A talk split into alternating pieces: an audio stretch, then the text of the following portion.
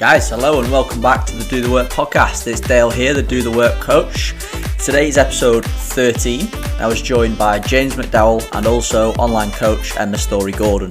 We run this episode as a Facebook Live and we're now also using it as a podcast as well.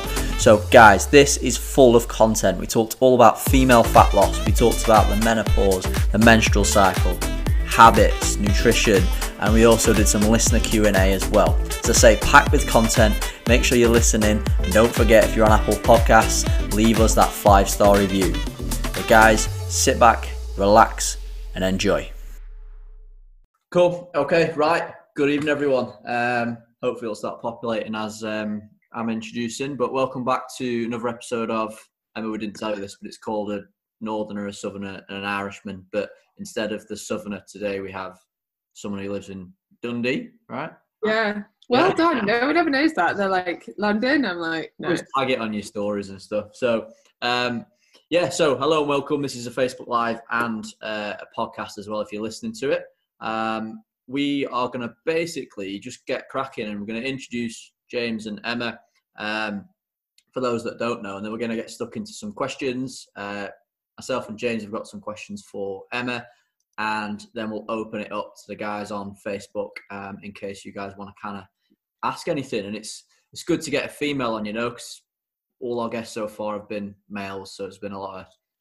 Oh well, I'm honoured. Thank you. the first female we've had. So um, yeah, I'll hand it over to you then. If you can tell the guys, uh, you know, who you are and what you do if they don't already know. Okay, so I am Emma Storey-Gordon. I am an online personal trainer primarily.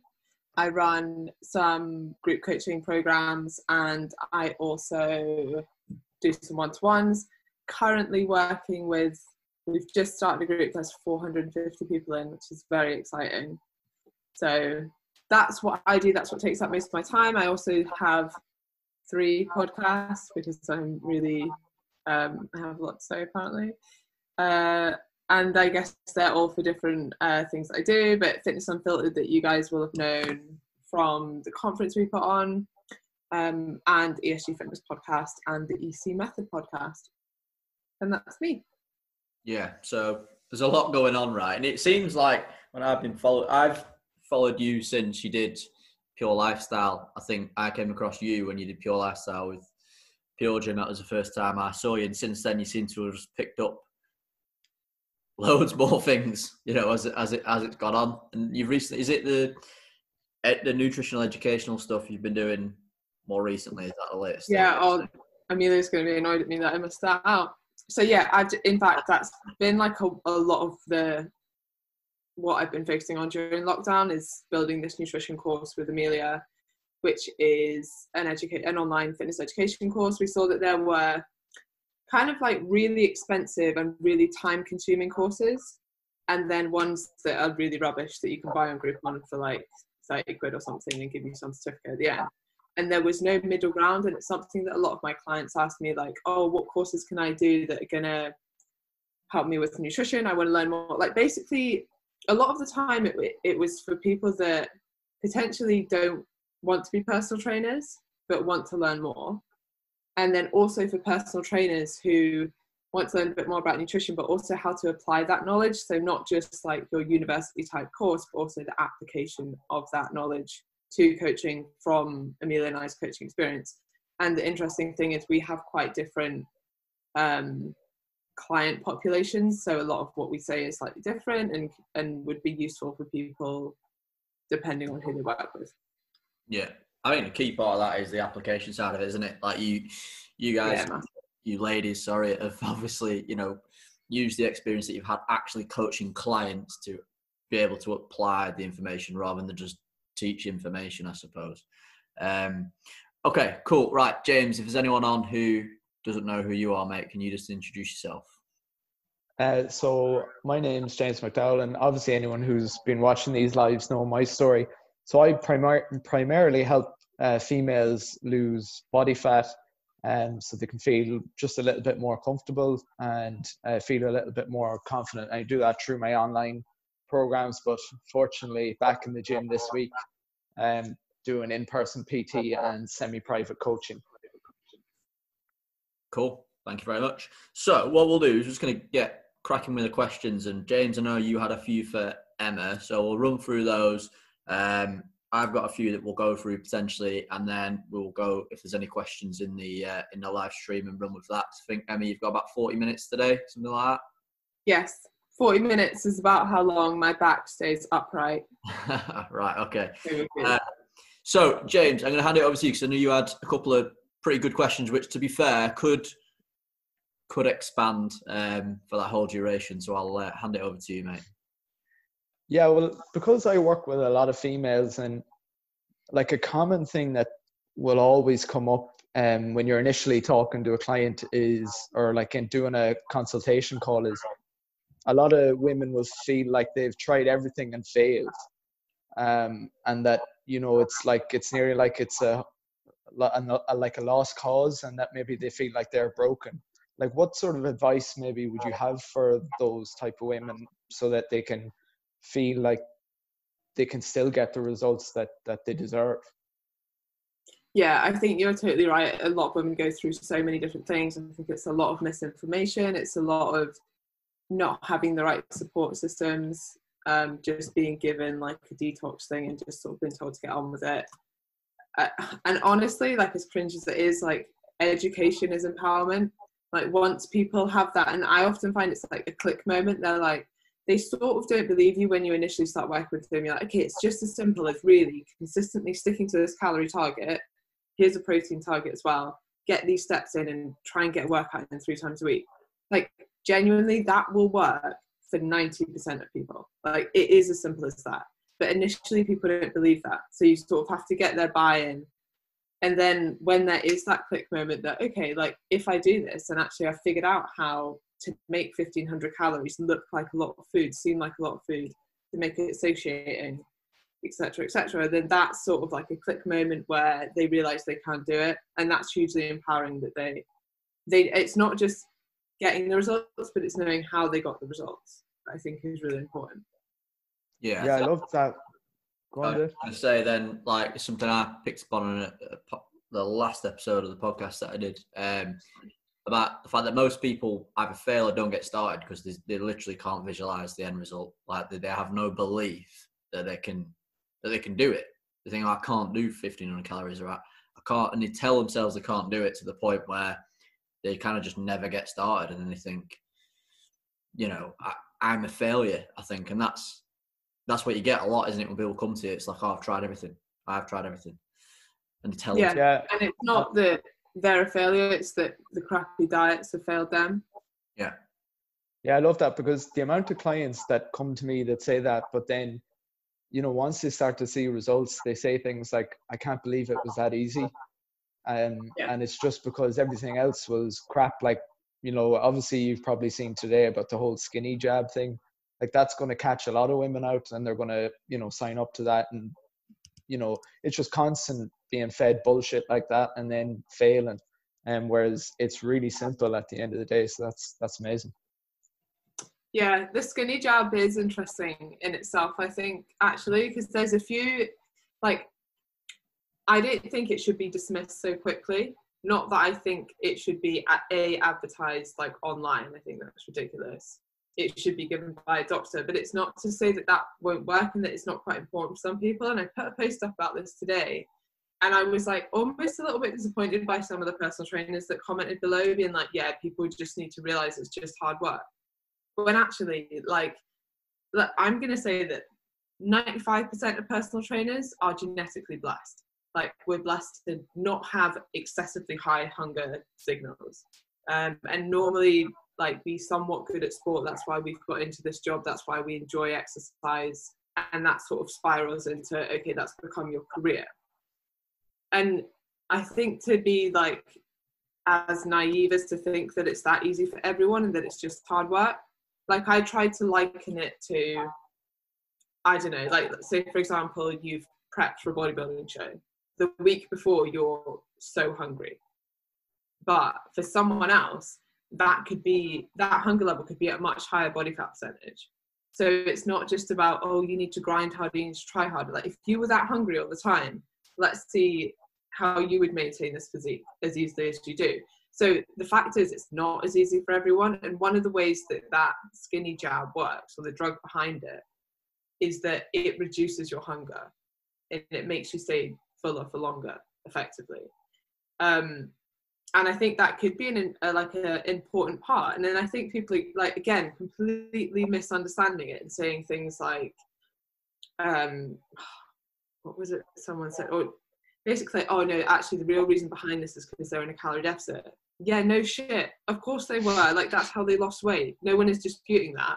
The fact is, if your hunger levels are excessively high and this jab, and I'm not saying it can or can't, but there is evidence that the drug can, that is in that jab, reduce your hunger somewhat, that means you can stick to a calorie deficit and thus lose body fat. Like that is the secret, that is the key.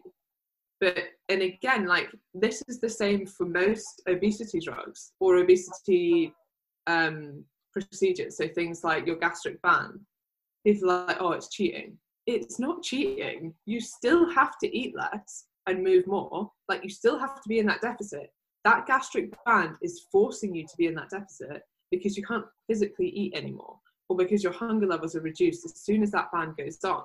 And yeah, I think that a lot of personal trainers don't understand that and they think that it's an easy way out or it's a cheat or yeah, all those sort of things. So there needs to be a lot more understanding and I think people need to realize that it's not that easy for everyone it's it's probably like most things in health and fitness it's like it depends is like the answer to everything like mm. it depends like there's so much context involved with it that you you know it's not the way that you can take it and then just decide you know just live the way you were living and and still yeah. get the results you want it just it depends on so many factors i think that's what people think though they're like oh people are just cheating and using this jab and then they just like lay in bed all day and lose fat no.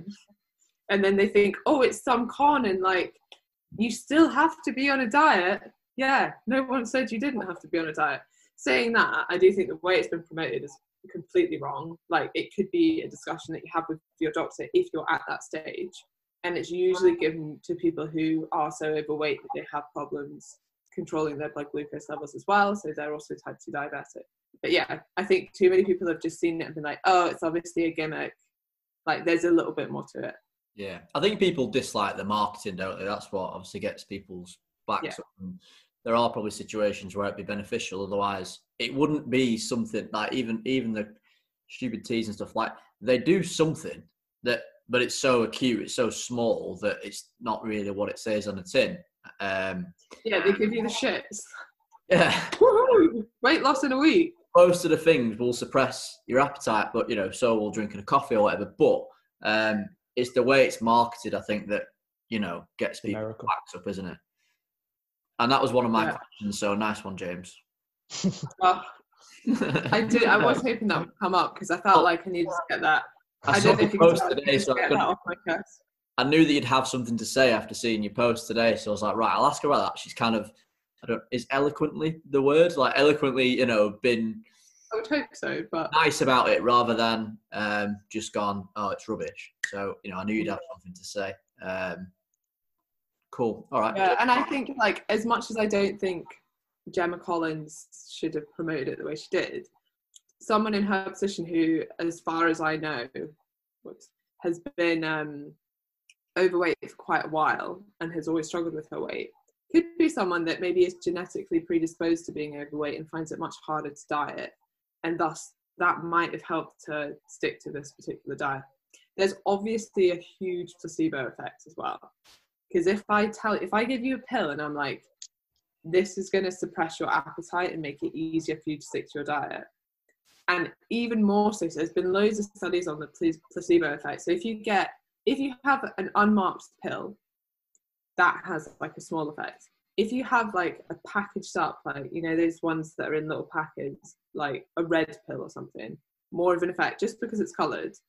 And then if you get given like a sham injection, say it's just water or I think it's saline they put in. Anyway, doesn't do anything. You get it still has an effect. So whether that's a painkilling effect, which is normally what they tested on. So it's really interesting. And, and that's not just like, oh, you think it has an effect, but it doesn't it has a real effect. Like it's amazing. And the example I always use for this is the study called the milkshake study, and they bring in participants, and one week they give them this indulgent milkshake. It's 500 calories, very like it's chocolate milkshake, all indulgent, whatever. It's meant to be high fat, high calorie milkshake. And then afterwards, they check their ghrelin levels. So ghrelin levels are a marker of how hungry you are. So they go up to to make you eat to increase hunger, and then after meal they come down.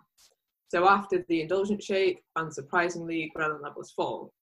Then the next week they bring in these the same people. They give them a skinny shake, so like something like a slim fast shake. They then me- uh, measure their ghrelin levels afterwards, and they haven't fallen as much as the indulgent shake, which you would expect. And then, like big plot twist, they were exactly the same shake, packaged differently. But that had a physiological impact. So like, there's nothing like you just think that that's going to make you more full, and it does on a physiological level. Like that's pretty amazing. And if that if you can do that with a milkshake, think of the placebo effect you can have with an injection. Like massive, huge. Yeah.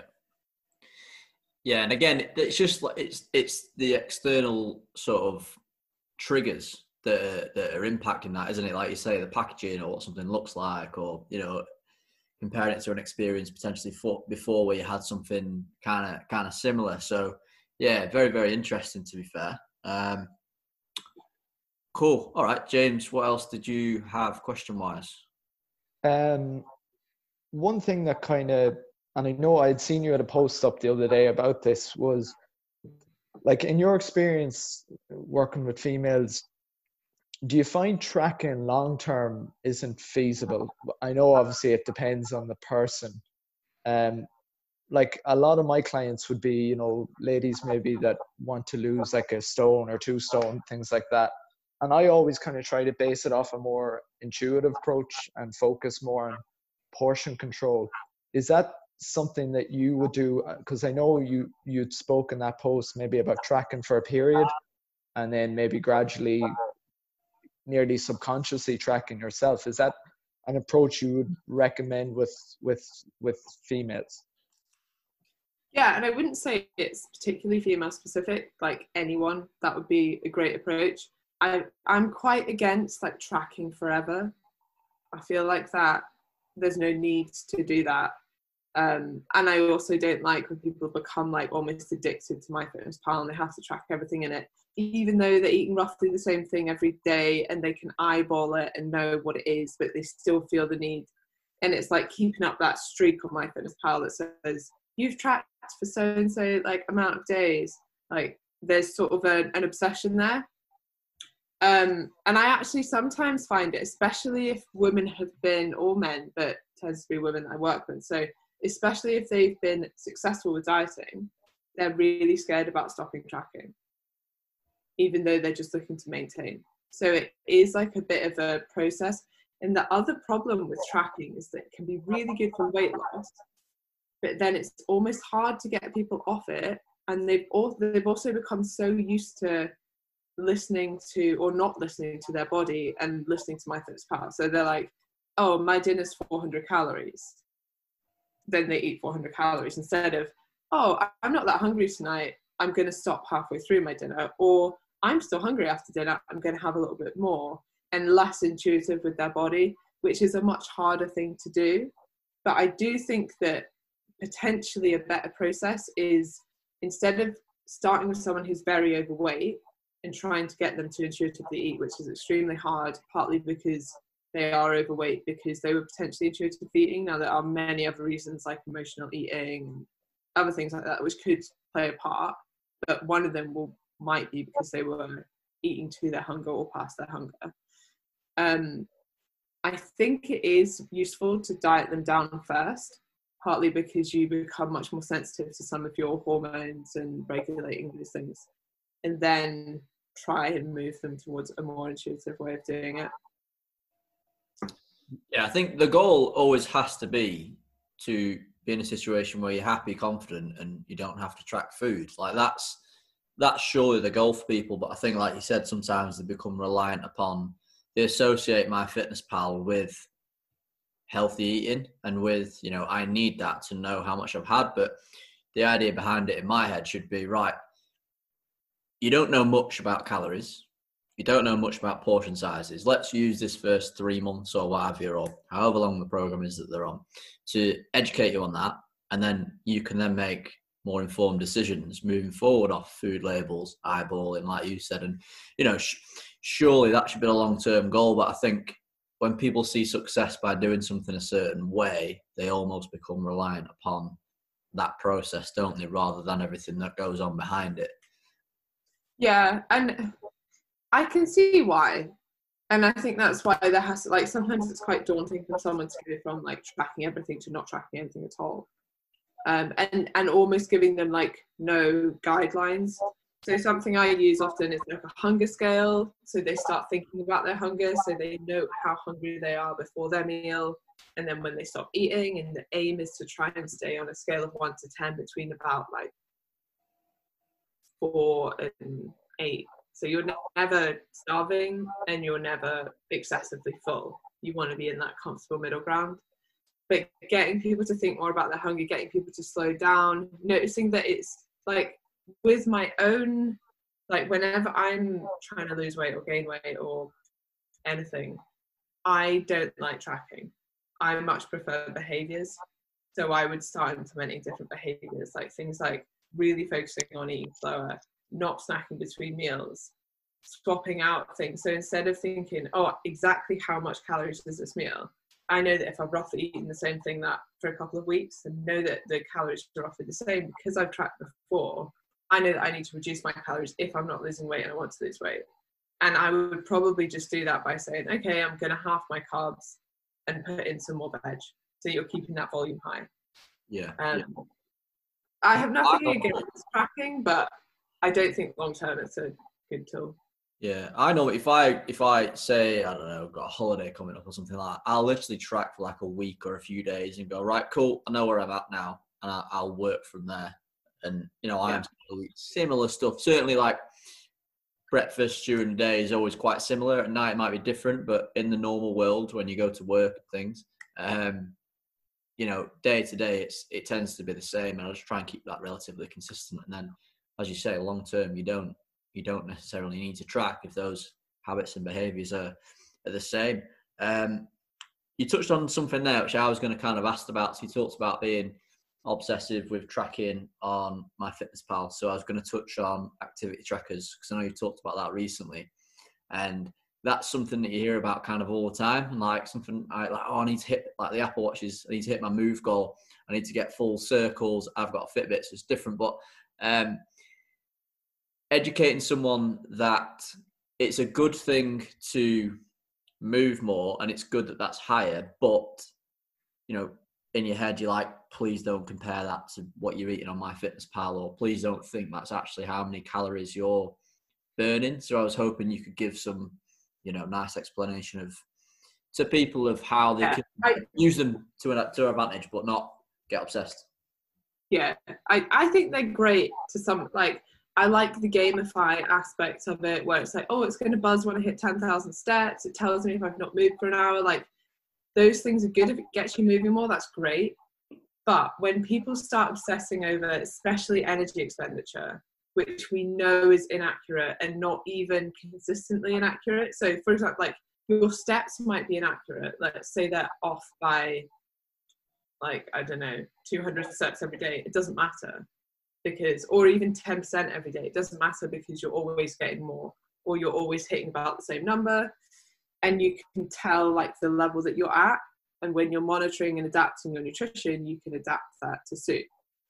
What the problem is when people look eat uh, well actually there's a couple of problems but one of the problems is when people look at energy expenditure and think that's how many calories i've burnt during the day because the research says it's not accurate and up to 42% inaccurate actually which is massive like to the extent that if you just told me what you'd done today, I would probably be more accurate in track in like estimating your energy expenditure than your watch is going to be.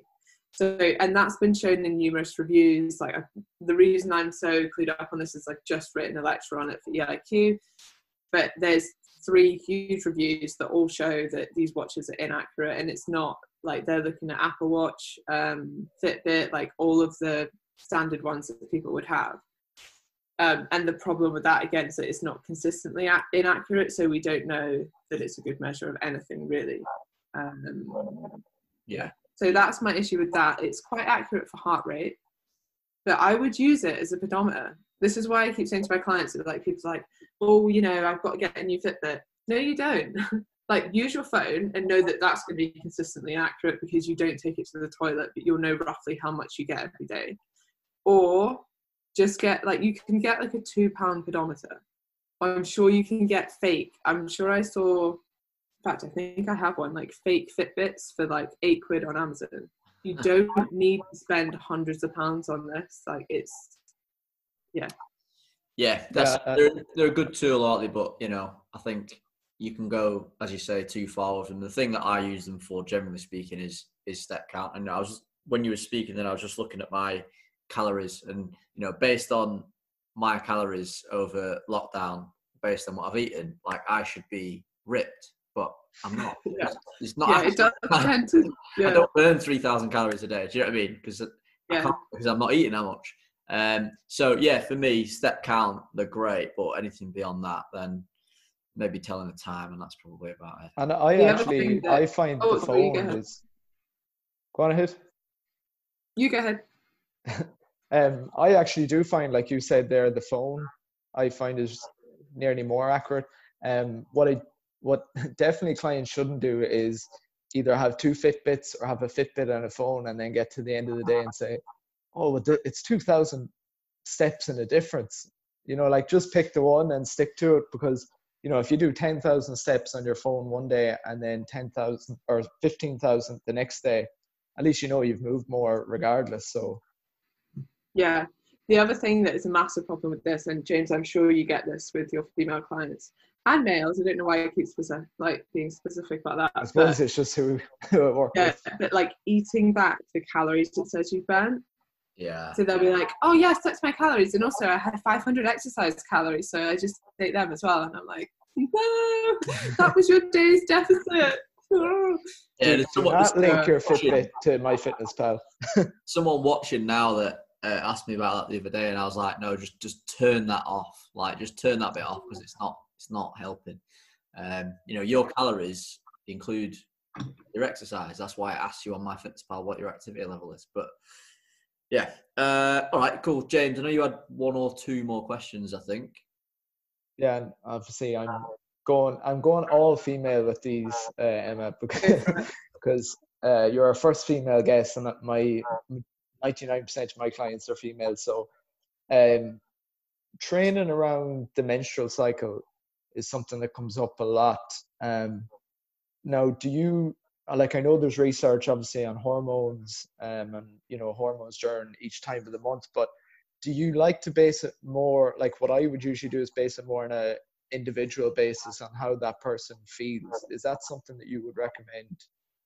yeah, a hundred percent. Like there is a little bit of research around um, different uh, volumes of training around different parts of your menstrual cycle, and it can slightly increase strength gains but it's so like individually dependent.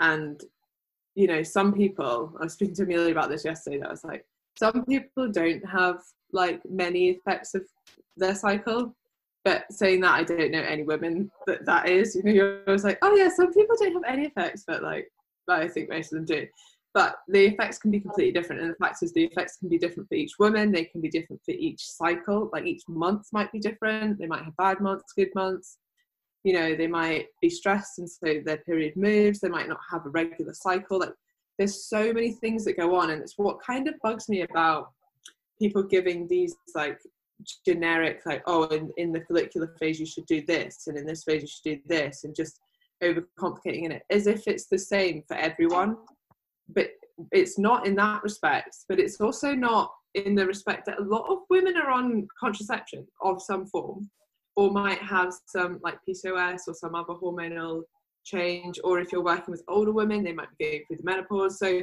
there are so many things to, to take into consideration.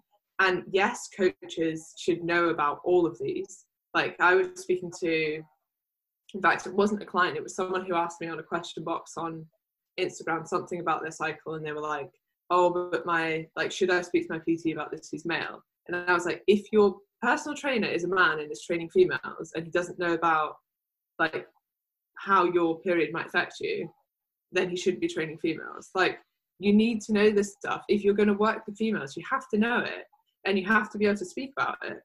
Um, but yeah, it's re- like you can't, as much as people like to give out, like at this phase you do this and it's that simple. It's not. And as soon as you start taking a form of contraception, all of that research that was about your natural cycle is not relevant. It's completely different. So yeah, it's that's, not that's, as easy as that. Yeah, that's an amazing point because like it's so common. It's not just woman to woman, as you said. It's month to month as well. Um, like I have clients that, you know, the week before the period is absolute torture in one month, and then the next month it's completely fine.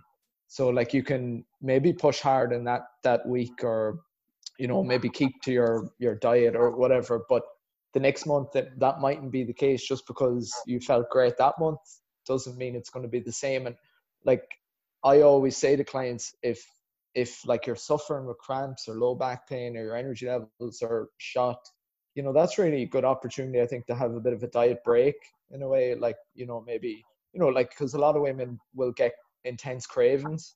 And so you know the best thing nearly you could do is satisfy those cravings because i find that if you don't, you the ladies become really really stressed and you know nearly angry, and then even if you take that diet break, you nearly find that your results are nearly better anyway because the next week is probably easier as a result. Yeah, and I think you'll find working with anyone that things crop up that might be, you know, we're talking about, oh, you might have feelings around your menstrual cycle, blah, blah, blah. Yeah, but you also might have feelings around your work, your family life. Like all these things not like you've not slept the night before those things have a huge impact as well um, which could potentially be bigger than whatever's happening in your womb in your ovaries whatever.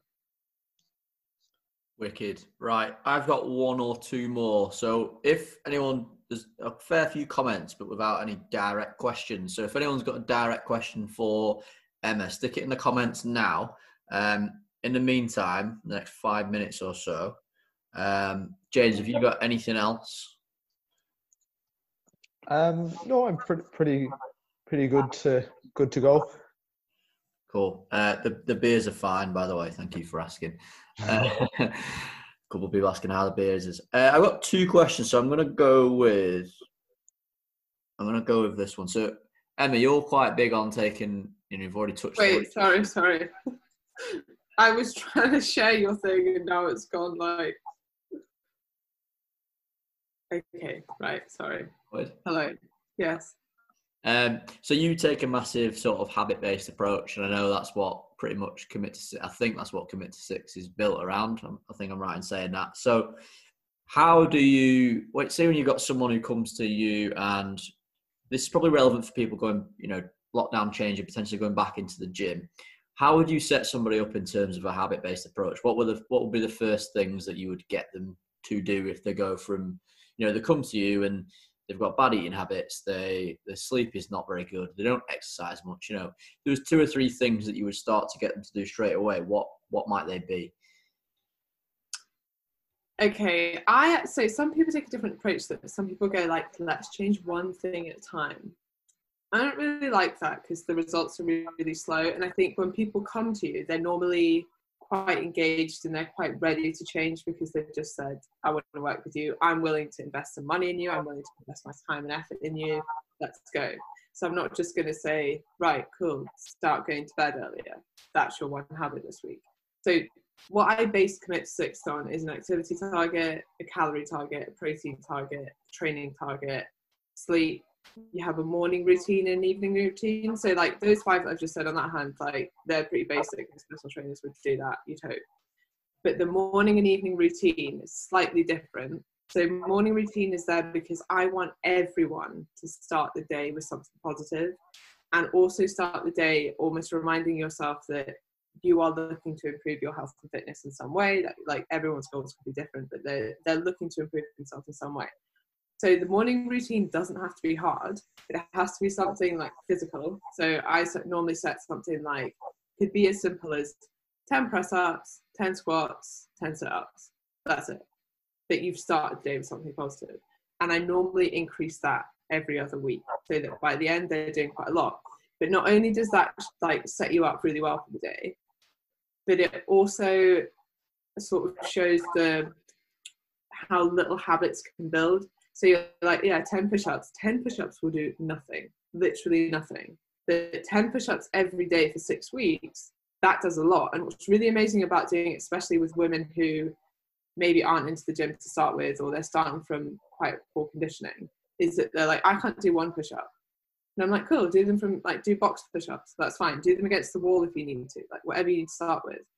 And almost everyone by the end of six weeks can do 10 push-ups. And for a woman doing 10 push-ups, like that's pretty strong. That's a, like quite a good achievement.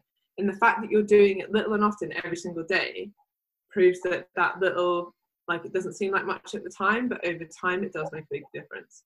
So that's your morning routine which is something I would recommend, like everyone does, even if they're not a morning person. It just sets you up well, and there's quite a lot of research about weighing yourself in the morning. And it's not the weight that matters, like, that's not what causes the better behaviors. It's the process of weighing yourself. So you're starting your day and you're like, okay, I'm on a weight loss journey. That's why I'm weighing myself. And even when they mask the scales so you can't see what's on them, but you still have to step on the scales every day, you still get better results because you start your day thinking, this is what I'm doing today, like I'm in the zone for doing this. So yeah, morning routine, evening routine. The evening routine is quite simple. It's just writing what you need to do the next day so that you can wake up determined and go to bed satisfied. There is my cheesy commit to six plug. yeah, I think a lot of that's around the psychological things, isn't it? You know, like you say, stepping on scales. I'm actually going to go right. I'm going to make better decisions now because I know every day I've got to do that, and it's at the front of my mind. And you know, I've created and I've got my clients a, a, a journal that they they write in that I've sort of made, kind of based on what I wanted to fill in. Um, and it's basic stuff. It's a little A5 um, booklet. You know, it's right, talk about your sleep, talk about how you're going to impact exercise, food, and daily movement. You know, what was good about yesterday? How do you want to feel today? Like basic, basic stuff. But, you know, starting your day like that can completely change your outlook. Like if you, you know, if you've got late or if you've bit stressed out because something bad's going to come, that, you know, one of those questions can just change your day there and then. It's just, it's just so powerful. Um, so, you know, I'm, I'm big on that as well. I know you to have time, so just quickly, there's a few questions surrounding um, basically to, to put it in simple terms. Females are obviously getting a little bit older, post menopause, you know, and stuff like that. Does it get harder, and what can they do about that? Okay, so a lot of changes go on like during the menopause, which um, or when you're perimenopausal, a lot of symptoms, a lot of side effects, some that are really hard to deal with, like things that may mean that you don't sleep as well. And we know that sleep just, like lack of sleep, just makes everything harder. What I would say is that most of these side effects, I think a lot of women are just like, oh, well, that's the menopause. I have to deal with it. Like, I've heard all these awful things happen. There's actually quite a lot that doctors can do about that now. And especially, you probably want to speak to your doctor about HRT, so hormone replacement therapy, and make and see if that is an option for you. It might not be. You might decide that it isn't an option for you. But I think the main like sort of um, concern before was that it's linked to certain forms of cancer, and that um, risk is actually quite low, especially if you start it quite early. So the reason that you'd be taking that is you don't produce estrogen anymore, and that has a, a role in many things in your body. But one thing that it can do as well is the lack of estrogen makes you store more stomach around your uh, store more fat around your stomach. Um, and a lot of clients notice that really quite quickly, almost before they hit or before they know that they're going through the menopause. They they start storing more around the middle, and they notice that. So one thing that you might find is that even if your weight doesn't change, where you store your body fat changes, and it tends to be more like a man tends to store his body fat around his middle, the typical apple shape, and a woman tends to store it around her like lower body and like bingo wings, if you will, but more of like a pear shape. And it's actually the pear shape is a much safer place to store your fat because when you store fat around your your middle, that's more around your organs. It's what we call visceral fat, and that's linked to type 2 diabetes and cardiovascular disease, which is which increases the risk of that increases as you go through menopause due to this change in fat storage. Um, but what I would say, so I actually, and I will link this to whoever answered, asked this question, but I listened to a really good podcast on this recently, and it was like I've listened to a few, and they were all almost a little bit downbeat about like all these changes that you go through, and it makes you a bit anxious about hitting that time of your life. But this was completely different. It was a GP. She was telling me how much could be done now. She was saying you don't have to live with these things like incontinence. There's lots of things that can be done. There's lots of things that can be done to reduce your symptoms. And um, hormone replacement therapy might be something that you might want to look into that you should definitely discuss with your doctor. That any side effects you should discuss with your doctor. What I will say from a personal training or health and fitness standpoint is that now is such an important time to resistance train to make sure your diet's on point because you will or what tends to happen through the menopause and post-menopause is that you lose muscle mass and you lose bone mineral density. And that's really important as you age. Like means that you'd be at high risk of osteoporosis and sarcopenia so bone and muscle wastage with, with age. And what you can do to avoid that is resistance training and that will have a huge effect on either attenuating that loss or reducing that loss altogether. So it's probably, as a woman, the most important time in your life to be active and be exercising. And also, obviously, because this is just how fair life is, probably the time in your life when you most don't want to exercise and don't want to be active because your hormones are flying all over the place, you're having hot flashes, and exercise might be the last thing that you want to do. But it is so important. Yeah, awesome. I think in summary there it's it's almost what most personal trainers recommend you know resistance train move as much as you can eat a healthy diet but unfortunately you just get that that little bit harder at that stage um, yeah. which at the end of the day it, it, does for a bloke as they're getting older as as well you know um, but you know with less changes in hormones etc um, just very very you're gonna get um, you're gonna get in trouble for saying that. Sorry but men do not go through the menopause. They don't know what it feels like and it's not the same. What i'm saying like, is you is, get like sarcopenia you do get reduced testosterone it, levels so yeah, it, yeah it, there are it still gets harder. Obviously it's not as hard but yeah it still gets harder. I'm just gonna kind of back myself up there. Uh, just quickly last question. Um, does having a lower resting heart rate affect weight loss? My resting heart rate is less than 50, and up until recently, weight loss plateaued despite calorie deficit and training. So, I would probably want to talk to the individual more. So, obviously, we know, and this is almost a bit of a nuance, but I think it's important to point out anyway. Like, you cannot, your weight loss won't plateau on a calorie deficit. Like, if you are in a deficit, you will lose weight. You might not lose it week on week, but over time, you will lose weight um, it's interesting because your metabolic rate is often related to your heart rate. So potentially, yes. I do, or that, like I would want to know if this person is like on beta blockers or if she's like an elite level athlete. Because if you're looking at it, like let's let's just use Paula Radcliffe for example, like her. I'll, I'll give you. It's neither. It's neither. So this person's got a, a, a low thyroid, which is in the process of potentially being medicated for. Um, but this is low thyroid. Yeah, this is something that they. Okay. They, yeah, that can definitely that would definitely impact, but not in a way that. So it, it might mean that your resting metabolic rate is lower, which means that the total calories you'll need are lower, and lower than would what we would expect from like a calculation on your weight. Given your weight and activity levels, your energy needs will be less, which means you will need to be on lower calories to lose weight. Awesome. Uh, men have no clue was one of the comments. Um, uh, I thought you might get in trouble. D- Dale's getting hate messages after this. I know. Yeah. Oh well. I was just trying to be nice to the blokes. You know, it does does get that little bit harder. I didn't say it was as hard as females, but I said it gets a little bit harder. Um, all right, well, that's all the questions up. Um, so I think that's us done, um, and we can now go and relax for the evening. So thank you very much for joining in, Emma. Thank you very much for joining. Thanks so much. Um, much appreciated. Loads of loads of content there for the listeners and stuff. Um, if people want to know, you know, where they can find you and stuff, how do they do that?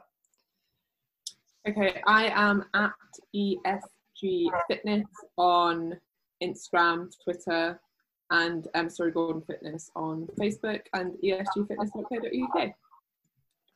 Awesome, thank you very much. And then James as well, thank you as always, mate. Where can people find you? Uh, you can just search James underscore fit underscore McDowell on Instagram or just search James McDowell on Facebook. Awesome. Well, that brings us to a close. Thank you very much for having me. It was a pleasure. Thank No you. problem. Much. Thanks for doing it. See you later, guys. Guys, I hope you enjoyed that as much as I did. Thank you very much for tuning in, and thank you to those that contributed on the Facebook Live as well. Bigger thank you goes James McDowell. Thank you for coming on as guest, and also Emma Storey-Gordon for joining us.